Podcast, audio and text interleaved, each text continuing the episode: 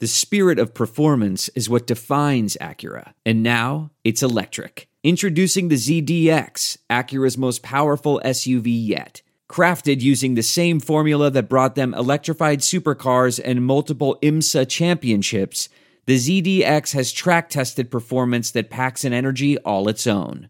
Unlock the energy and order yours at Acura.com. Hello, guys. This is Ruben, and today we have another special edition of the Hoops and Hefeweizens podcast, where we kind of talk about the MJ documentary that everybody's been watching. Um, just kind of talking about what's going on and what my, our thoughts are and stuff like that. Tonight is kind of special because it's the one time I think I'm doing a podcast solo. so unfortunately, you get to hear my takes the entire time. You get to hear my voice, and um, you know, let's just get to it. Um, so tonight's documentary is about uh, episode seven and eight, which you know talk about Michael retiring, Michael doing baseball, coming back, some more stuff about him, um, you know, facing the Magic when he came back, and kind of stuff with uh, Space Jam, which was obviously a big part of I think a lot of listeners' uh, childhoods um, and stuff like that. So the first thing we need to talk about really is the fact that Michael retiring, right? For me, that would be one of the that would have been the craziest thing if I was old enough to kind of remember what it was like to kind of see that happen. Um, again, like we all kind of know, like Michael's father was you know was murdered or whatever, and you know there's still a lot of speculation of whether Michael had debt or owed money or got his father killed or whatever. Um, and some other people think, you know, he was tired, which I can kind of see that too. And I know that this documentary is very much controlled by Michael and his people. So, you know, they talk about the fact that he's tired, you know, like towards the end of, you know, the first three peat, he's tired of kind of being the limelight all the time and it bogs people down. Like that's true, you know, but at the same point, like certain things like we know about Michael's gambling habits. Like that's something that everybody knows about. Um, he's a psychopath when it comes to wanting to win and wanting to prove a point and things like that. Um, so for me, seeing all that, it was a little cathartic just because like I think about like my parents, especially because today, the day that it dropped, it was uh, Mother's Day in the U.S. So, you know, just thinking about like my parents passing away or like just whatever, and just like me not wanting to proceed doing like what I'm doing because that and on top of like just being burned and stuff like that like i totally see it and i do sympathize with michael because it's never easy losing you know a loved one and stuff like that. Um and as for my thoughts of whether you know he retired because of a debt or because you know he got his father kid or, killed or whatever um i don't think that we'll ever know. Again like this documentary is very michael jordan approved, which means that he had a lot of say in what was mentioned to people and stuff like that, or what was mentioned in the documentary and stuff like that. So I don't really see him being like, oh yeah, of course I, you know, retired because I got my father killed and stuff like that. Like he's not that guy to, even if it was true, I don't think he would admit that. Um, so that was really interesting. And then of course he retires and becomes a baseball player uh, with the um, with the Washington with the not Washington with the Chicago uh, White Sox team, uh, their organization, because of course, you know, um, they're like the owner. You know, the owner owns both Reinsdorf or whatever. He owns both the Bulls and the White Sox. So of course, it's pretty easy just for kind of just to sign Michael to you know a double A contract and have him play. Um, that was interesting because my dad is also a huge baseball fan. So kind of I kind of picked his brains a little bit about stuff at that time because obviously like I was a little younger, didn't really care about sports in that way. Um, you know, my dad obviously you know loved sports and kind of knew the what was going on, and you know he would tell me that they would like literally like, every day like he would they would talk about on the radio or his or him and his coworkers would talk about kind of like what they saw in the newspaper and stuff like that because it was such national news because you know one of the greatest basketball players of all time is playing baseball and not even like major league like double A which is a trip. Um, Michael hit 202 with 50 RBIs which is insane. Um, 202 is not that good right? In the grand scheme of things. So it basically means that um, for every 10 pitches, you hit two of them. Um, the greatest players hit three out of 10, but that discrepancy with so many at bats and stuff like that, it becomes a big deal. Again, Michael was doing this after not playing, you know, baseball since he was 17. So him being able to hit 50 RBIs in one year is kind of insane because even at the minor league level, like players can play, like they're good. Um, you know, so him being what I think he was like 31 when he retired that first time, and you know played baseball and being like the oldest and probably tallest, you know, t- uh, teammate must have been kind of interesting. Um, especially because again, like he's Michael fucking Jordan, so um, so that was really cool. I just that's one of the things that trips me out because baseball is such a different sport. Like there's certain there are different things they get to work on. So him being a goddamn lunatic was working on all these different facets of baseball while he was, you know, 31, which is crazy. Like it's crazy to try to like see somebody rework their entire workout system, rework like obviously working more on hand-eye coordination stuff, like working on like bat speed and just you know fielding. You, fielding is hard, bro. like I played for a little bit and it is it's tough. Um, so kind of seeing that was really interesting.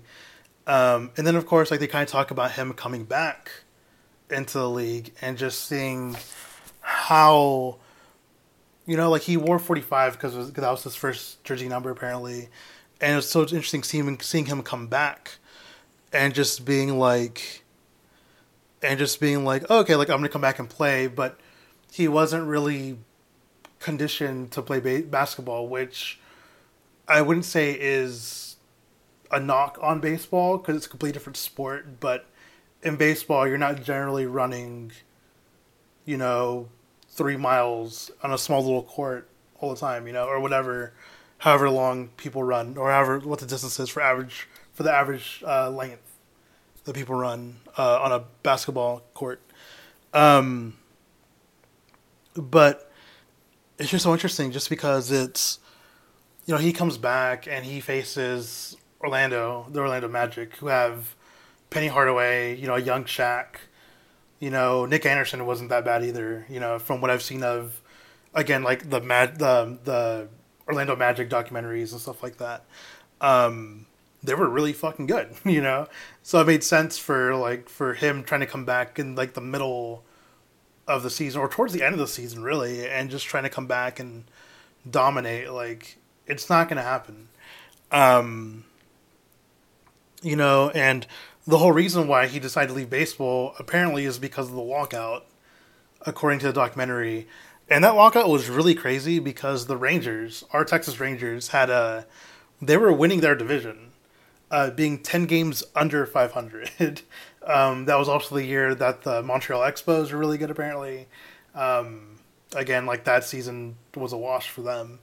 So because again, it was you know um, a strike and stuff like that. Um, you know, and then like they kind of talk about like okay, like after that season, he was like, okay, like I'm gonna go to work on this Space Jam movie, and while I'm working on the Space Jam movie, I'm gonna go ahead and get back into shape by playing the best of the players in pickup games, which uh, that footage was really cool. Um, I'd never seen it before. I'm sure a lot of people have. Um, it's kind of upsetting, kind of weird that all this, all this footage that apparently was taken um, for that last season. Like they only use they're only using like maybe one percent of it, which kind of sucks.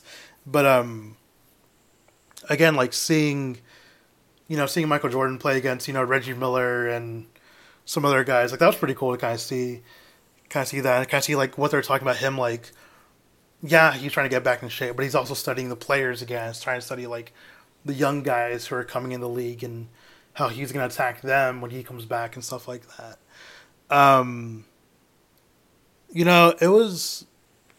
It's just really interesting, kind of seeing, you know, all the other stuff that was going on and in this, in this, in this, these two episodes. Um, another part that really interested me was, you know, kind of talking about like just like again like how much of a psychopath Michael is, and a lot of this documentary so far has been Michael's a psychopath. You know, um, you know when they're talking when they're kind of backtrack, kind of talking about um, uh, part of the second three P when they're facing the Hornets and B.J. Armstrong, who used to play for the used to play for the Bulls, um, kind of knows like hey like how to attack Michael and how to, um, you know how to attack like, you know their defense and stuff like that, and they win a game. you know they win a game and the next game, you know, the, for the series, Michael's like, okay, fuck this, like I'm going to fucking kill them, and um, you know, he did. He fucking destroyed them, which was kind of cool. Um, the other story that was talked about, which right now, which as of now is my favorite all time Michael Jordan story, is a story about him and LeBedford Smith, LaBradford, sorry, LaBradford Smith. Um, so the sto- so I'm sure everybody's seen the documentary. If you're listening to this, basically, LaBradford Smith apparently says, "Nice game, nice game, Mike," to Michael Jordan um, after after beating him. I think he was with the Bullets, and after beating him, which you know apparently like causes. And I think I think apparently Bradford scored like what like 37, 38 points, something like that in, in the win, and um, you know so, as the story goes, Michael hears that and is like, "Okay, like I'm gonna fucking kill you the next time we see each other," and um, uses that and scores like 35 in the first half of the game, and just destroys the dude. Like, and he's a. I remember. So apparently, the Bradford Smith is the rookie at the time. He's a rookie at the time, you know. So it's just like him being a little cocky, whatever, and stuff like that. And so you know, kills him, kills the bullets, whatever, and then Michael comes out later and says that he lied about the entire thing. You know, so he's basically creating. He's basically creating, um, you know, uh, reason like motivation to kill somebody in a game, even if something didn't happen. Um, just like just um, the amount of stuff where like the brain like the, the galaxy brain you have to be able to like kind of just do that um is super insane um you know i have a note here where i'm talking about the woj bomb commercial um for guy for those of you who didn't know and uh kirk series face uh tweeted it some other people tweeted uh the visual of it but apparently there was a woj bomb commercial where it was like some bombs have a ticker or something, but this bomb is a Twitter. I don't know, it's something like that, and it was just like such a weird thing to put online. Like I know that we're starving for content and anything that is basketball related at all. so kind of seeing that was just it just threw me out, threw me for a loop for a little bit. Like I was like, I could not be the only person who saw this. Um, you know, uh, so I mean, like that was that was pretty interesting. Um, again, the music uh, was really goddamn good. Uh, they played that song by KRS One, uh, which I mean, I'm a little bit younger. Like I do listen to hip hop, but I never really like I know that song by KRS One and a few others. Um, you know, I'm a young Latino guy. Like I don't, you know, I don't really listen to that type of stuff really but um like 80s hip hop like 80s hip hop i just or like early 90s or whatever um so but i mean i love that song so that was really cool to kind of see that like as the backdrop for you know montages of jordan just starting to come back from his you know retirement and stuff like that really his hiatus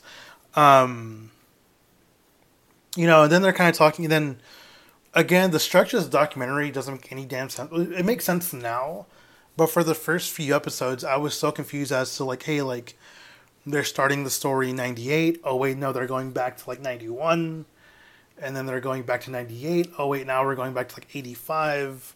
Um, the structure really fucks me up because I wish it was more linear.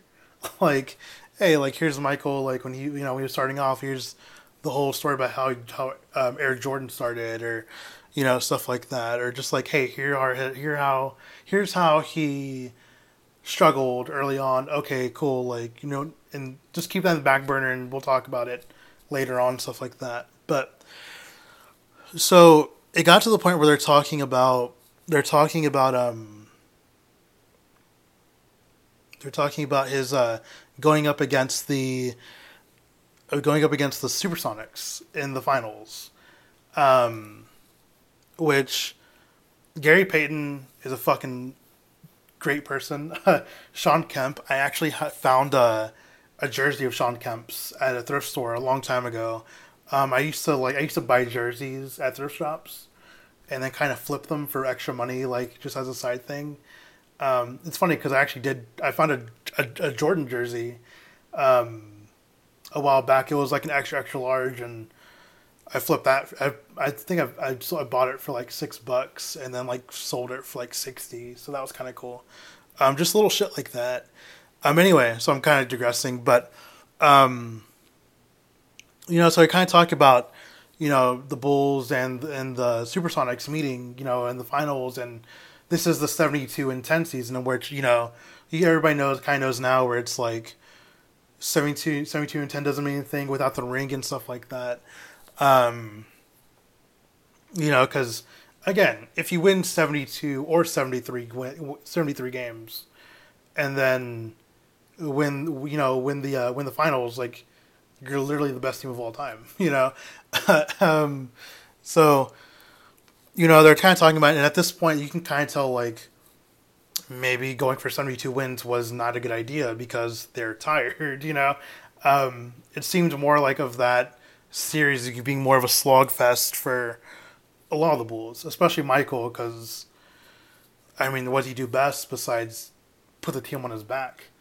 Um, you know, so they're kind of talking about, they're kind of talking about, they're talking about how, again, like, all these stories just confirm to me like one how much of a psychopath Michael Jordan is, and two, um, so one how much of a psychopath Michael Jordan is, and two, just how much that fucking rolled.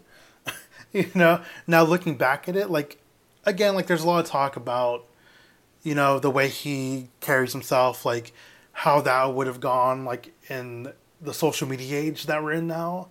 Um, I personally think he would have adapted like really well, and would have just like somehow would have been able to like not not not ever talk to the press and like I don't know. Like I just like he would have been probably not very big on social media in the first place, um, just because I don't think he wanted he would want to show any signs of weakness. But I do think he probably would have had burners at the same time, just because. You know, if you have a burner, you can hide behind that. Shout out to Kevin Durant. Um, you know, and some other and, and Colangelo and everybody. Um, but you know, they're talking about the series, you know, the series, the 72 and 10 72 and 10 season and this final series where they're talking about how George Carlisle didn't or not George Carlisle, George Karl didn't say hello to Michael when they at some restaurant and everybody's thought is like, "Oh fuck, you absolutely fucked up because not saying hi to Michael or not like being courteous to Michael is like a big fu. And so, you know, they they I think they go up like 3-0 on the on the Supersonics. Which okay, like that's kind of like okay, the coronation like it's done, like, you know, it's to be whatever. Um but what's insane to me is that the fact that George Karl did not put Gary Payton on Michael Jordan until it was all until it was basically too late. Um, again, like Gary Payton, the glove, if you guys don't know, like was a defensive monster. Like he was pretty, he was, it was pretty good, pretty damn good offensively, but defensively is like what he's known for. knows he's known for. Um, he's called the Glove, you know, um, and the fact that they didn't that that George Karl George Karl goddamn George Karl didn't put Payton on MJ until what like game four is insane, dude. Like, I mean, does it change the series? Maybe, maybe not. Um, I'm kind of thinking not because the meme that's going around and will be part of the Michael Jordan collection because his memes are super elite. Um, you know, they're talking about uh, you know, like Michael's listening. My, the, the damn iPad in this fucking documentary, dude. Like literally the best part. It's literally the best part of the documentary is when they have Michael just like listening to like the interviews from other players or other people and just his reactions. So like him listening to Gary Payton and basically be like, hey, like this series would have changed. Like I never backed down to Michael Jordan. Like basically not calling him a bitch or anything like that, but basically just being like, you know, like I could have stopped him and stuff like that. And just Michael Jordan just like laughing his ass, like looking at looking at the iPad for a second, lifting his head towards the ceiling and just laughing his ass off. It's such a great still, such a great part of the documentary. Um, again, it's going to be in the pantheon of Michael Jordan memes because he is just chock full of them. Especially when we consider this uh, this uh, the series and stuff like that. You know, and so that was really awesome, kind of seeing that happen. Um, you know, and then kind of going into next week, you know, they start talking about again um, the Last Dance, and kind of talking about how he's going to be going up against the Pacers, who, you know, Reggie Miller's a sniper, and um, kind of talking about you know kind of talking to Reggie, and I I'm really excited because obviously next week is the last two episodes, and it's gonna be a it's gonna be the last time we see basketball for a little bit, I think, um, unless I don't know, but um, you know, I'm really excited about really excited to kind of see the ending of this and what how it culminates. Like, we all know the story. Like, we all know like okay, obviously like he three peats, you know, retires, comes back, three peats again, and then retires, never comes back because the Wizards years never happened. But um, you know, I'm really excited. Um, this was these two episodes are probably two of my favorites. I think. I think. I think for the most part, I think this week and last week so far have been like the highlights, the general highlights of this of this uh, of this documentary uh, series. Um, you know, and uh, I appreciate you guys listening. If you're listening, if you've listened so far, um, shout out to you. Uh, you guys are great. Um, you know, I am very much missing basketball, as I'm sure all you guys are, and here I am talking about a documentary instead of you know basketball. Obviously, the Mavs should be in the second round, or you know, right now, but whatever. um, so, you guys stay safe. Please wash your hands. Um, I know things have been been a little bit more lax as of late, but I, you know, until I see more data, I just would rather stay inside. So, um, y'all just be safe out there, please. Uh, just remember, like, if you're not doing it for you, you're, you know, if you're not, you know, practicing safe practices um, for yourself, you know, do it for your mom or your grandmother or you know your neighbor who might be a little older and stuff like that. Um, so, just be good. Uh, see you guys later.